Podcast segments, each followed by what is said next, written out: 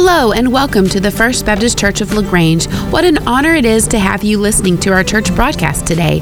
We hope that as you listen along, following in your Bible, that you experience the grace and presence of Christ just as strongly as we do every Sunday in our worship service. May God truly bless you as you listen. Man, I want the first words to come out of my mouth concerning today's message to be this. I want you to know that you are loved. I want you to know that there's forgiveness with our great God. That today's message is not a message of condemnation, but yet it is a tough one. The other day, I won't name any names because I'm not trying to embarrass anyone. I'm trying to make a point. But the other day, someone in our family, they fixed some, some rice. And it happened that the rice that was in the bottom of the pot got burned a little bit. Here's a question for all of you, and I'm just trying to get a poll. Would you say that, that the whole batch of rice needs to be thrown out because a little bit in the bottom got burned? Or would you say that we just take the rice off the top and we scrape out the bottom and throw that away? Which one would you lean on? Are you going to throw the whole pot away? Anybody in the house going to throw the whole pot away? Anybody going to scrape that stuff off and just eat on? Y'all my kind of people. Amen. All right. All right. Well, you're saying uh, to me, Pastor, where are you going with that? Well, I'm going to jump into something here. What we're really talking about here is the difference between Plato's holistic versus atomistic philosophy. The holistic philosophy says that the burnt rice affects the whole pot. The atomistic view says that the individual burnt rice doesn't affect the whole pot of rice. Now you're saying, my goodness, philosophy in church on the 4th of July. Well, hang on with me just a little bit because I want to tell you why I'm going here. That holistic and atomistic thing is sometimes the way we think about our bodies and our whole selves. It is at play right now in America. There's a school of thought that says your body is separate from your true self. That what you do with your body doesn't affect the whole of you, it doesn't affect your spirit or your soul. You can do with your body what you want because it doesn't affect your body, soul, or spirit. But the atomistic view is at work that says, yes, that whatever you do affects your body. And so I want to just kind of throw this out to you right now that in this climate, especially with the, praise the Lord, the Supreme Court decision that came out to protect life, everybody is raging about their body and their right to their body. They can do with their body what they want to. I'm trying to let you know that Paul says that that's not how God views it. God says that whatever we do with our body does affect everything else. And so you're saying, well, how did we get there? Because we're studying the book of Corinthians. And in Corinth, they had the same thing going on that we do today. This is a very relevant passage for the time that we're in. The Corinthians had followed Plato's atomistic view. And they believed that whatever they did with their bodies didn't affect anything else. As a matter of fact, the body was kind of evil. So you just did with it what you wanted to. The only thing that mattered was the spirit. They believed that God had saved their spirit and it was going to heaven. Thus, they could do whatever they wanted to with their bodies, but Paul tells them the truth. I'm going to say it simplistically, the, the message today, in kind of one sentence. It's this Jesus gave up his body as a sacrifice so we don't have to give up our body to sin. Jesus gave up his body as a sacrifice so that we don't have to give up our body to sin. God says that we're to use our bodies for his glory. The Bible says this in 1 Corinthians chapter 6 verses 12 through 20. And because God is speaking and this is his holy word, there's something different when God speaks. I'm going to ask you to stand for the reading of his word. I'll be in 1 Corinthians chapter 6 and I'll begin reading in verse 12. The Bible says, All things are what, church? Lawful for me, but not all things are what? All things are lawful for me, but I will not be mastered by what? Food is for the stomach, and stomach is for the food, but God will do away with both of them.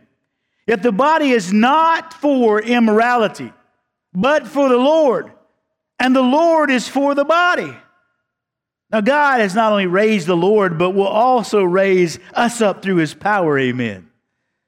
Do you not know that your bodies are members of Christ?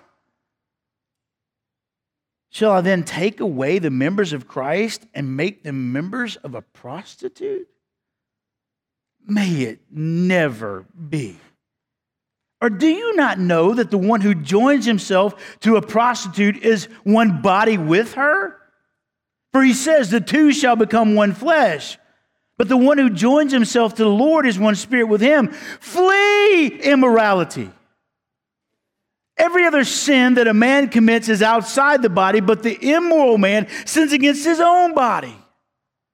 Or do you not know that your body is a temple of the Holy Spirit who is in you, whom you have from God, and that you are not your own? For you have been bought with a price. Therefore, glorify God in your body. You may be seated. May God bless his holy word. Did you see that last sentence, church?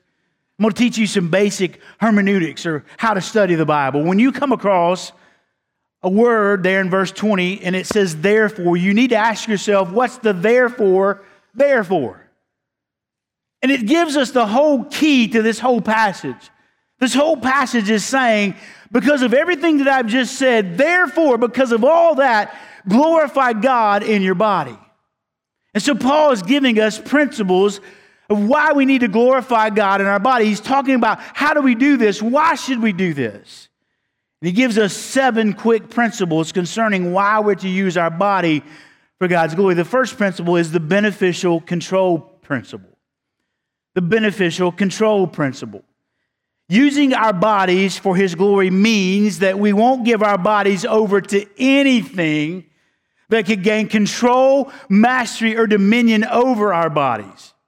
He says there in verse 12, he says, Listen, all things are lawful for me, but not everything is profitable. All things are lawful, but I will not be mastered by anything. The phrase all things are lawful was a slogan in Corinth. They repeated it all the time. Paul had taught them that they had been freed from the law. They'd been freed from the demands of the law to gain salvation. That Jesus had done everything that was needed to satisfy the demands of the law concerning salvation. That they were saved by grace and now they were free in Christ. But they took that freedom a little too far. Their freedom was not to be used for sin, but they were using it for sin. And you and I are free. We're free in Jesus, but we're only free to do the things that please the Lord. Paul corrects their misguided slogan and he tells them, yes, well, you're free from having to keep the law to be saved. Everything that now you are free to do doesn't mean that everything you do will be beneficial to you. Paul says not everything is profitable. That, that word profitable means to bear together. What they were doing and what God has laid out in His Word were not bearing together. It wasn't beneficial. It wasn't helpful. It wasn't expedient. It wasn't advantageous, even though they were free to do some things. The moment you and I use our Christian freedom to hurt somebody else, we've now fallen from liberty into license. Some things may not be wrong in themselves, but it may be wrong or unwise of us to do. For instance, a Christian is free to eat anything he wants, whenever he wants. But that freedom can cause you great harm and may not be beneficial. If a person has a sickness, it may not be good for him to eat sugar, although he is free to do so. If we're concerned about the use of our bodies from God, then it would not be wise to just eat whatever we want. But we're free to do it. There's no law in God's word that says we can't.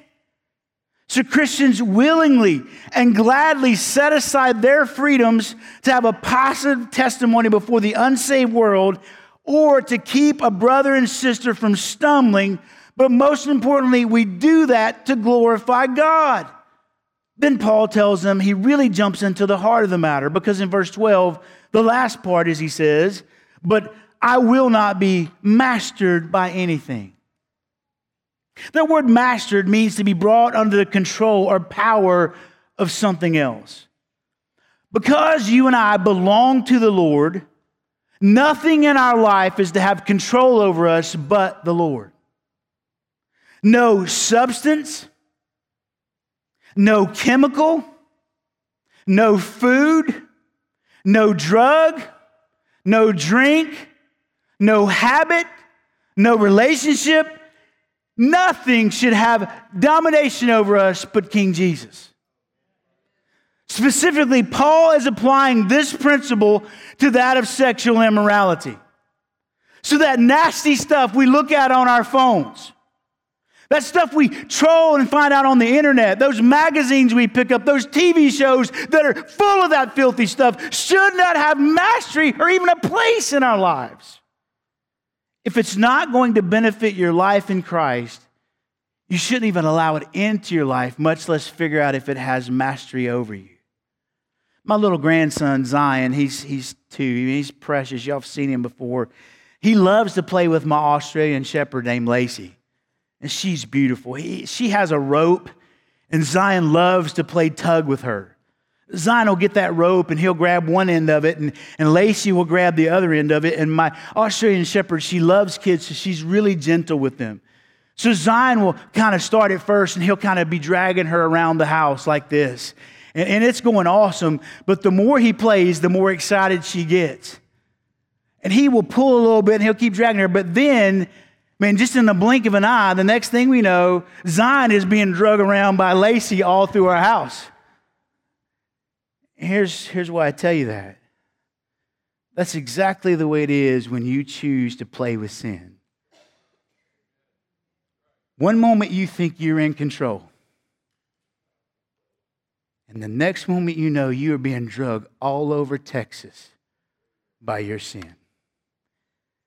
We are not to allow anything to have domination over life. It is the beneficial control principle. Will this benefit me? If it will not, it will not bring glory to the Lord.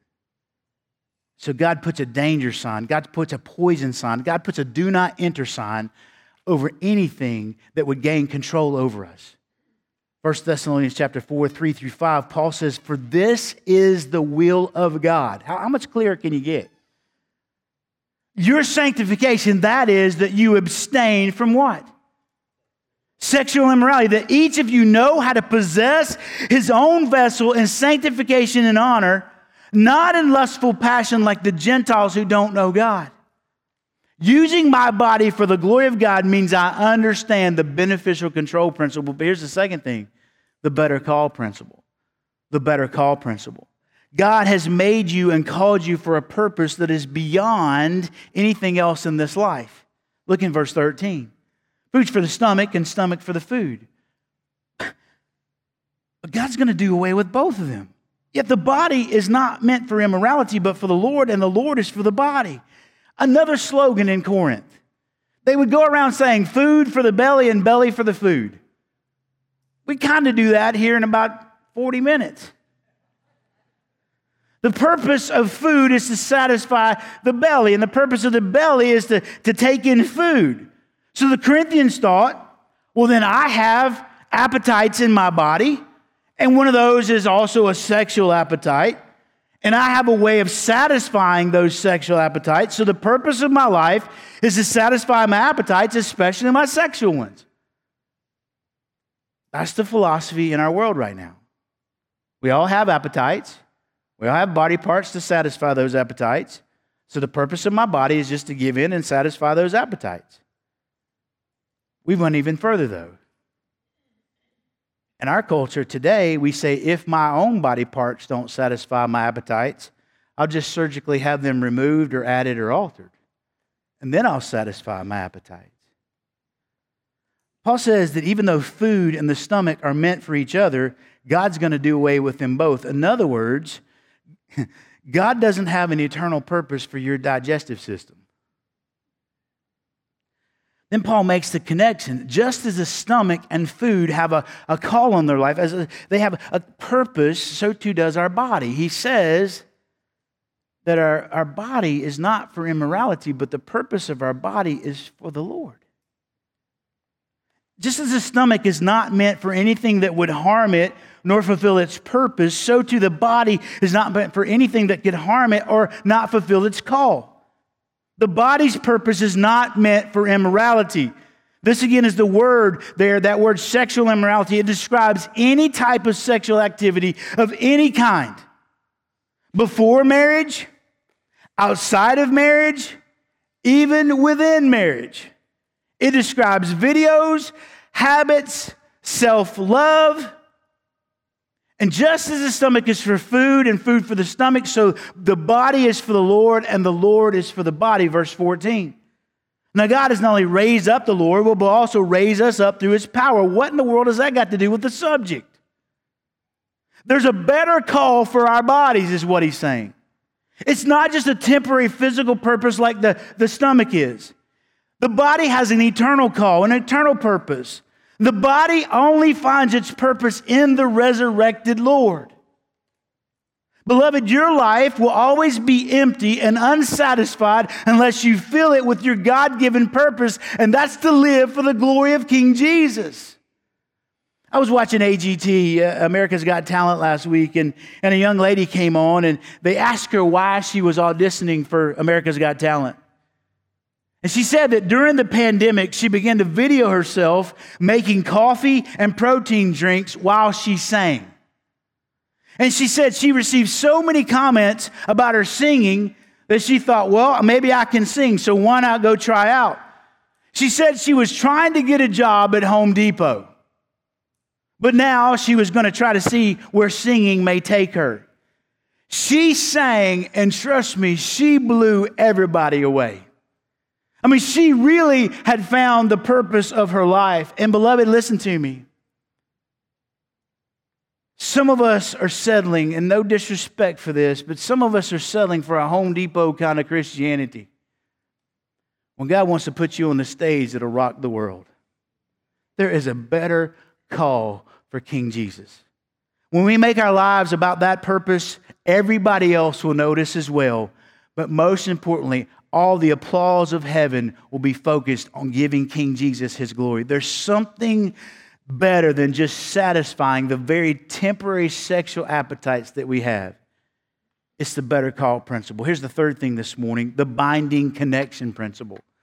The binding connection principle. Paul asks some questions that have some sting to them. Verse 15 Do you not know that your bodies are members of Christ? Shall then I take away the members of Christ and make them members of a prostitute? And Paul says, May it never be. The Christian is very relatable and relevant because in Corinth, there were over 1,000 prostitutes at the temple.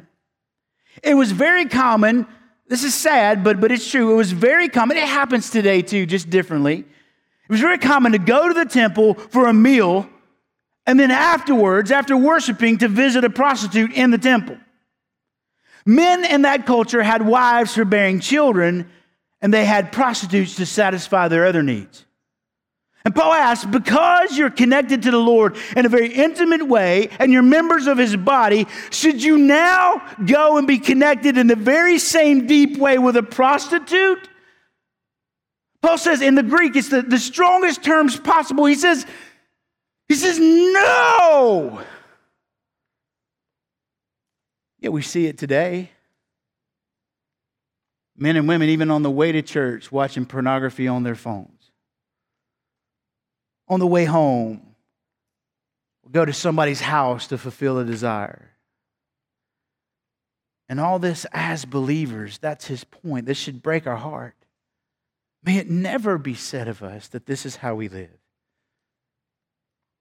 Verse 16 or do you not know that the one who joins himself to a prostitute is one body with her? For he says the two shall become one flesh.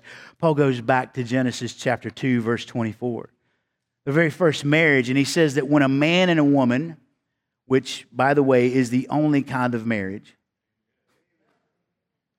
and it's the only place for sex, And when they come together, they can actually become connected in a way that's like no other kind of connection.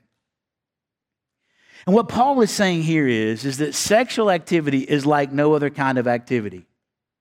There's a joining that happens. It's not just physical. It happens in your soul, your body, and your spirit. Thus, without the covenant commitment of marriage, when I'm joined to somebody the way I should be in marriage, if I leave that, there's a dissolving of that connection and it leaves a devastating tear or a stain or a scar on my heart. Sexual activity before, even outside of marriage, will, beyond your ability to understand, affect intimacy with your future spouse. Please listen to me.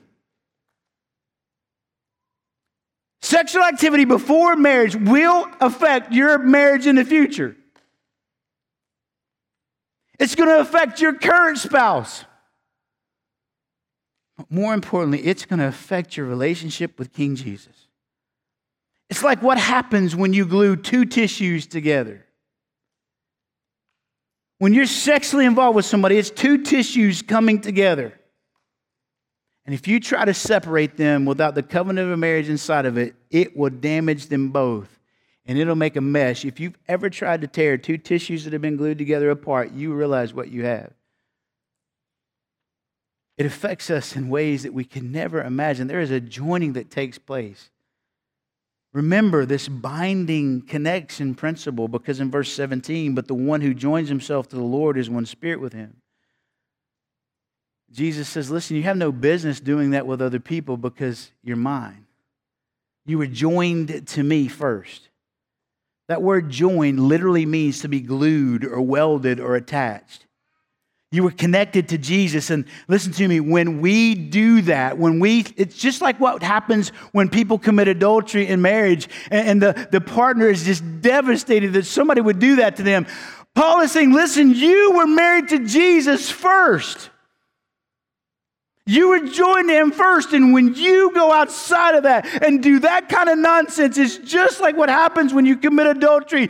The Lord's heart is broken. And he feels it. God puts a warning label, a danger sign, a poison label on sexual immorality. Terry Crews, since I'm on the AGT kick, Terry Crews is the host of AGT. He's a former NFL player who is now an actor. And he hosts the largest show there of America's Got Talent. And he's a follower of the Lord. But at one point in his life, he was addicted to pornography. And in a discussion about that, he said that people became only objects and body parts to him while he had that addiction. He said that every time he watched it, he became walled off.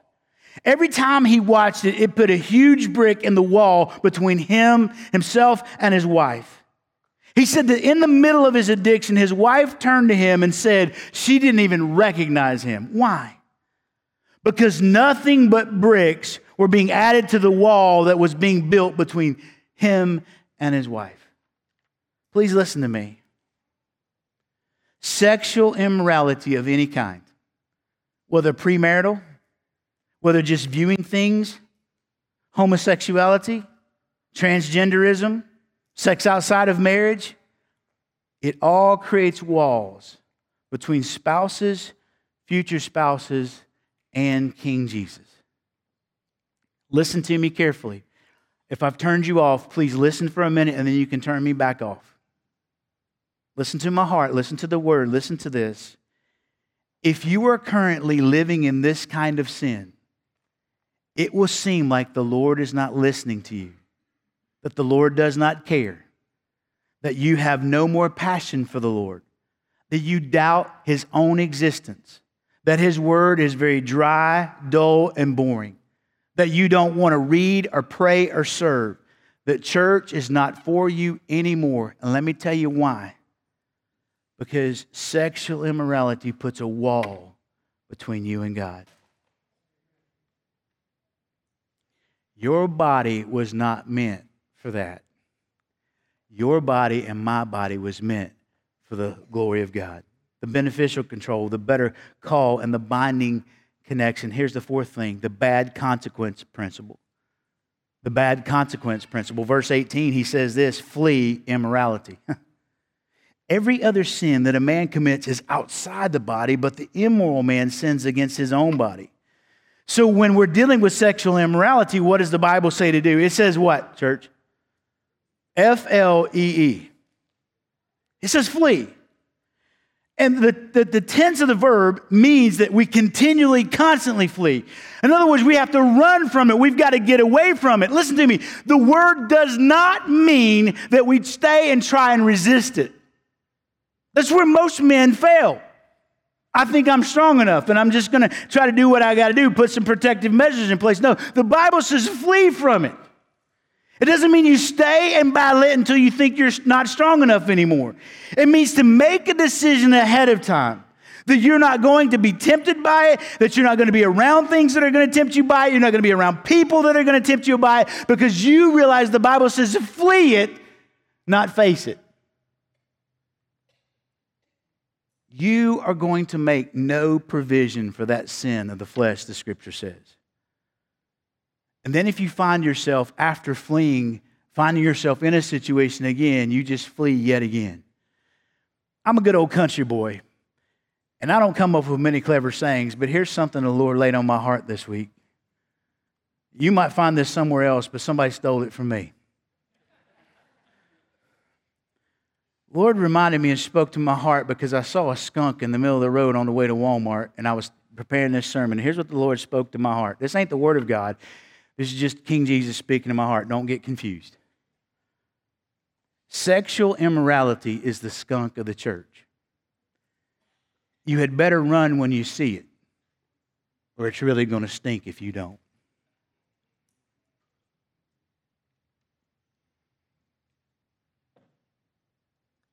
Cannot tell you how serious we need to take this admonition from the Lord. Because Paul says there's something unique about this sin. Just like there's something unique about the stench of a skunk, right? There's nothing else on planet Earth quite like a skunk. And when you sin this way, you sin against your own body. Paul says every other sin does not affect your soul and your body like the sin of sexual immorality does.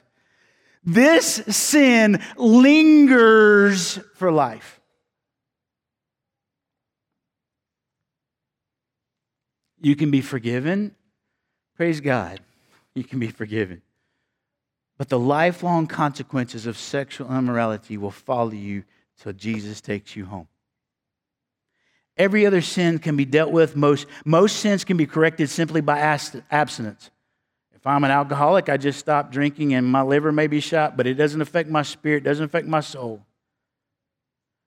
But the damage with sexual sin, listen to me, can never be undone. It can be forgiven, but the consequences remain. Think about this. After David sinned with Bathsheba, listen to me, he never won another battle. And his children and his family suffered for the rest of his life. You see, when you get drunk, which you should never do, my admonition is you flee from the stuff altogether, but that's between you and God. If you're a glutton or you abuse your body, it doesn't affect you in the same way sexual sin does. In other words, let me go back to the analogy don't play with this skunk. Don't try to capture the skunk. Don't try to make the skunk a house pet. Don't try to feed it. Don't have selfies with it. Don't try to pet it. The scripture says what? Do like Joseph did. You better run. I usually keep breath mints in my pocket like I do right now because I'm a kind pastor. Y'all know there ain't nothing worse than some stanky breath, especially when you're trying to pray with somebody. Man, I prayed more for my breath than I have for other people. I'm just telling you. I, I, this is just being real here. But back when we were all wearing masks, I still put breath mints in my pocket on Sunday mornings and would pop them in my mouth, even with the mask on. One Sunday morning, it dawned on me that it was silly to use breath mints while I had a mask on. I tried it one day without a mint, and I quickly realized I still need breath mints. At that point, I realized that I was not eating a, a mint to protect everybody else from my breath. I was eating a breath mint to protect me from my breath. And with sexual sin, you don't do it just to protect others. You're going to do it to protect yourself. Hebrews 13, 4, the Bible says marriage is to be held in honor among all. And the marriage bed is to be what, church? But listen, there's a consequence. For fornicators and adulterers, what does the Bible say?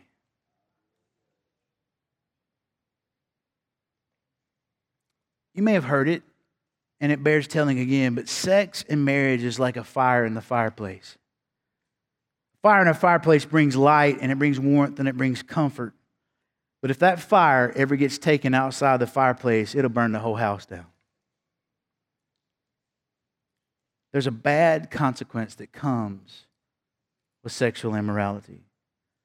Warren Wiersbe, a great preacher of old, said this way. I love his, his phrasing. He said, Sex outside of marriage is like a man robbing a bank.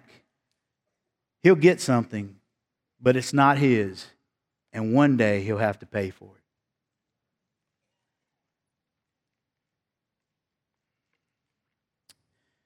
Sexual immorality can be forgiven, and that's the hope that we have in Jesus. But can I tell you, in my counseling, and every week I, I deal with this stuff, we can be forgiven but how sad it is that so many of us have to live with the consequences of forgiven sin. Don't go here. Sexual immorality is a picture of the devil and his deception. For the father of sin is Satan, the mother of sin is lust, and the offspring of sin is always death. I can bring glory to God with my body by remembering the beneficial control, better call, binding connection, and the bad consequence principle, but then also the blessed container principle. The blessed container principle, verse 19, he says, Or do you not know that your body is a temple of the Holy Spirit who is in you? At the moment of salvation, the Holy Spirit of God comes to live inside of us. We become the blessed containers of the glory and person of King Jesus. Just like the ark that contain the glory, the Shekinah glory of God, so too do those of us who believe in Jesus at the moment of salvation, the Shekinah glory, the Holy Spirit of God comes to live inside of us. Romans 8 9 says this. However, you are not in the flesh, but in the Spirit, if indeed the Spirit of God dwells in you. But if anyone does not have the Spirit of Christ, he does not belong to him. Those of us who, who are in Jesus have the Spirit of God living inside of us. But he says something interesting here. I want you to see it there. Or do you not know that your body is a temple? Look at that word temple. That's not a word that just describes kind of like a holy place. It's not a, a word to describe the court of Gentiles. It's not a, a word to describe the kind of the, the holy place. It's the word for the very holy of holies you would know in the temple there were just different places but but the high priest could only go into the holy of holies once a year and he had to do so. He had to bring blood of an unblemished lamb and, and if he didn't do what he was supposed to do and if there was any sin in his life whatsoever god would kill him while he was in the holy of holies. This is a very serious place. But the bible says that you and i are now the very holy of holies. Blows my mind so think about that. How would you feel right now? No, this is not rhetorical. This is for you to just really be silent about in a different way. Don't answer this, please.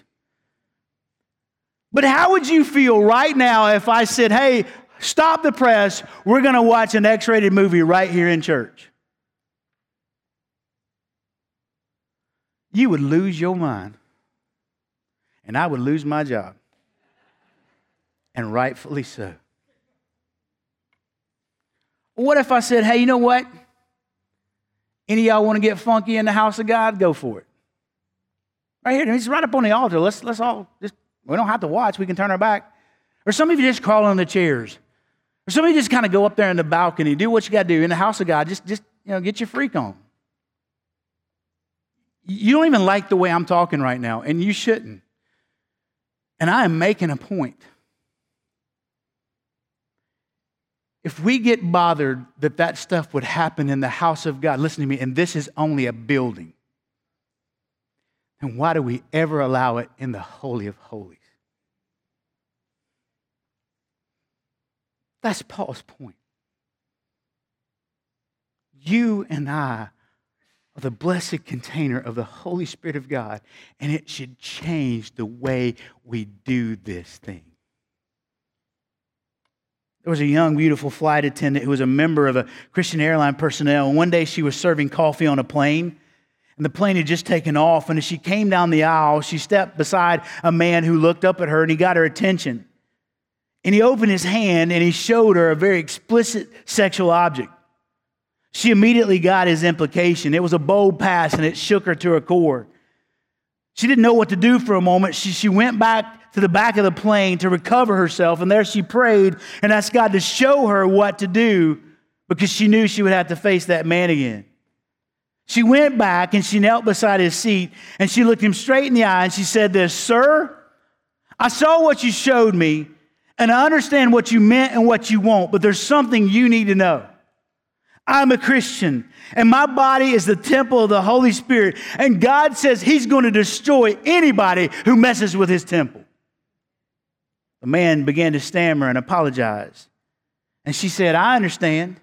You don't have to say anything else. I just want you to know what the Bible said about your indecent proposal and about what the Bible says about who I am. And later she went back and gave thanks. The Lord gave her boldness to flee sexual immorality. You, you just need to remember, listen to me, you and I have the Holy Spirit of God living inside of us. Quickly, the next thing is the bold claim principle. The bold claim principle, verse 19, the last part, it says, and that you are not your own. If you are a follower of Jesus and you've been saved, you've been made right with God, what I mean, by placing your trust and faith in the Lord Jesus Christ, the Bible clearly tells you that you and I now are not our own. Let me break that down to you what that really means that your hands are not your hands, your feet are not your feet, your lips are not your lips, your eyes are not your eyes. You can't touch what you want, go out with who you want, kiss what you want, look at anything you want to. Every single part of you is not your own. In, my, in our culture right now, we hear the lie my body, my choice. Lie. Love is love because my body is my body. Lie. Gender is a social construct because my body belongs to me and I can change it to be however I want it to be. Lie. Or it's an absolute right to have an abortion because I have a right to do with my body as I please. You are not your own. You're not your own. And when that lands really in your heart, it'll change everything about you. You just can't say, These are my lips, and I'll say anything I want to. These are my lips, I'll smoke anything I want to. These are my feet, I'll go where I want to. This is, these are my hands, I'll touch or take what I want to. These are my private parts, I'll do with them what I want to. You, you are not your own. Not your own. There's a bold claim being put on your life. And then that leads us to the last thing very quickly the big cost principle. The big cost principle, verse 20, he says, For you have been bought with a price, therefore glorify God in your body. That word bought there is interesting. You've been bought with a price. It describes something that was bought from the marketplace. But what makes it stand out is the word that's kind of next to it that you were bought with a price. So it's something that was in the marketplace, but yet it was bought at a price. That word price means the highest price something could pay for something. It's not just an average price, it's not just a kind of a normal price, it's the highest price one could pay for something. And so, what the, the scripture is telling us is, is that you and I have been bought with a price. The, the price was the blood and the body of Jesus. And the place he found us was in the marketplace of sin. 1 Peter 1 18 and 19 says, knowing that you were not redeemed or bought with perishable things like normal things like silver or gold from your futile way of life, but you were bought with what? The precious blood, a lamb unblemished and spotless, the blood of Christ. Jesus paid too high a price for us to say we'll do what we want to with our bodies. We're not our own. We have been bought with a price. Usually, if you're like me, maybe you're not, but I try to pay the lowest price for things I possibly can. But when it came to our redemption, God paid the highest price possible because he loves us. You know, one of my favorite stories in the Old Testament is about God telling one of his prophets to marry a girl whom he would know destroy and break his heart. She was a woman with a shady past, and, and she was a woman who had a really fickle heart. She would time and time again abuse his love and seek the love of other men. The story comes to a head when the woman is standing on a bidding block. And there she is. She's destitute, she's dejected, she's discouraged, and she's absolutely defeated. And she has no other option to dig herself out of the debt she's incurred through using her body. And she stands there naked and under the scanning eyes of all those who were bidding for her. And she's just awaiting the verdict that would change her life forever. And as the auction happens and it goes on and the bidding starts, something amazing happens. She hears a faint but, but somewhat familiar voice, and, and he says from the back, Five shekels. I think I know that voice. Ten shekels. Okay, I, I know who he is. That's my husband, and why would he do this? After the way I've treated him, why would he do this? 15 shekels sold. She's been bought back by her husband, the scripture tells us. The one that she has spurned, the man whose heart she has shattered over and over again, and she's trying to make it make sense. There's only one reason, that's it. There's only one reason he would do that because he wants revenge. That's what it is. So she lifts her head and she clenches her jaw and she's bracing herself for the treatment that's coming. Then there's another surprise. She's not greeted with anger with malice or a spirit of revenge. She's greeted with a tender smile and a warm embrace that tells her, I love you more than you can possibly imagine. Sweetheart, let's go home. There is one whose love we have spurned, whose heart we continually break. And he found us on the bidding block and Jesus didn't just pay 15 shekels for us, He bought us with His own life. And when we look our, look our eyes and, and lift our heads up and look at the cross, it's not revenge that's on the mind of God. No, we're greeted with a warm smile, an embrace that says, I love you more than you can possibly imagine. Let's go home. Jesus gave his body up as a sacrifice so that we don't have to give our body up to sin. You're not your own. Therefore, the scripture says, therefore, glorify God with your body. Glory means to radiate the presence and ownership of God in one's own body. It's not so much as that we live for Jesus as it's letting him live through us. I'm to radiate the presence of God's glory through crucifying the deeds of the flesh so that the Holy Spirit can shine the glory of God through me. Why do I need to glorify God in my body? Because He is to have control. He has a better call on my life. Have a binding connection with Him like no one else. There are bad consequences when I don't. I'm a blessed container of the Holy Spirit. My body is not my own, and there's been a bold claim on my body, and there's been a big cost paid for my body. Therefore, glorify God in your body. Can I tell you today, listen to me, listen carefully. I started with this, I want to finish with this. No matter what you've done, no matter your sin and no matter your shame, know today that Jesus absolutely loves you and can forgive you of any and all sin. So, as our band comes and those who are singing comes, I want to tell you something that I, that I think is kind of remarkable. Y'all ever been to Walmart?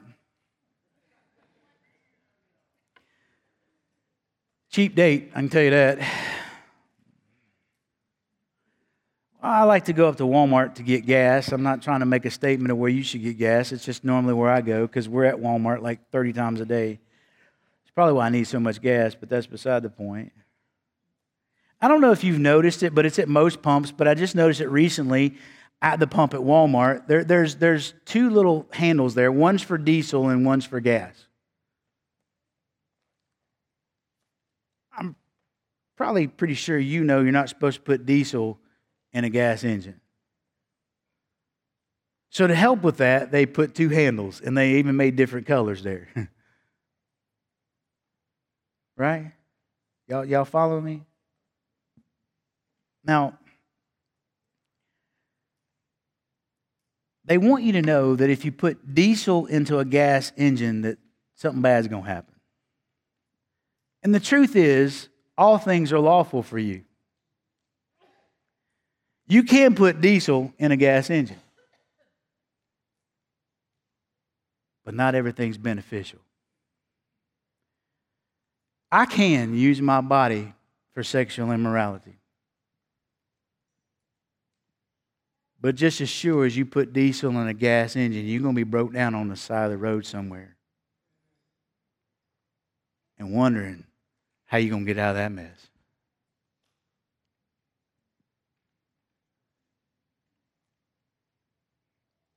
And while you may be to get a new engine in your car, your truck, and you can go on living and driving your car like nothing ever happened, here's where the story changes. You put sexual immorality in the body of Christ, and you forever to run and operate in a way that was never intended. You're never to get back to normal.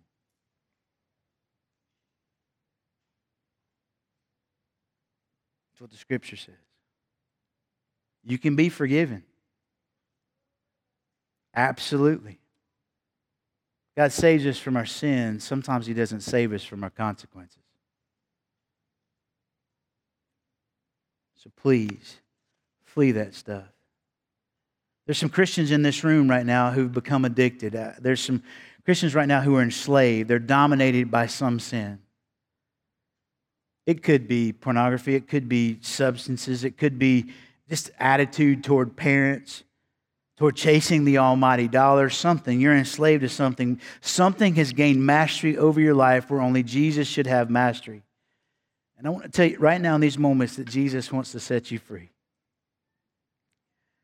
I'm opening this altar up in just a moment, and I'm begging anybody that's caught in anything that has mastery over their life to come to King Jesus, to get on your knees and just simply say, Jesus, I repent. Please give me the grace to honor you with my body. Some of you, you have never trusted Jesus to save you, and whatever you're trying to fuel your life with, it's not going to give you what Jesus can. He made you for himself, and when you trust him, you'll find your purpose. So listen to me this morning. If you are unsure or you're really just unsaved, I wonder if you would pray with me this morning.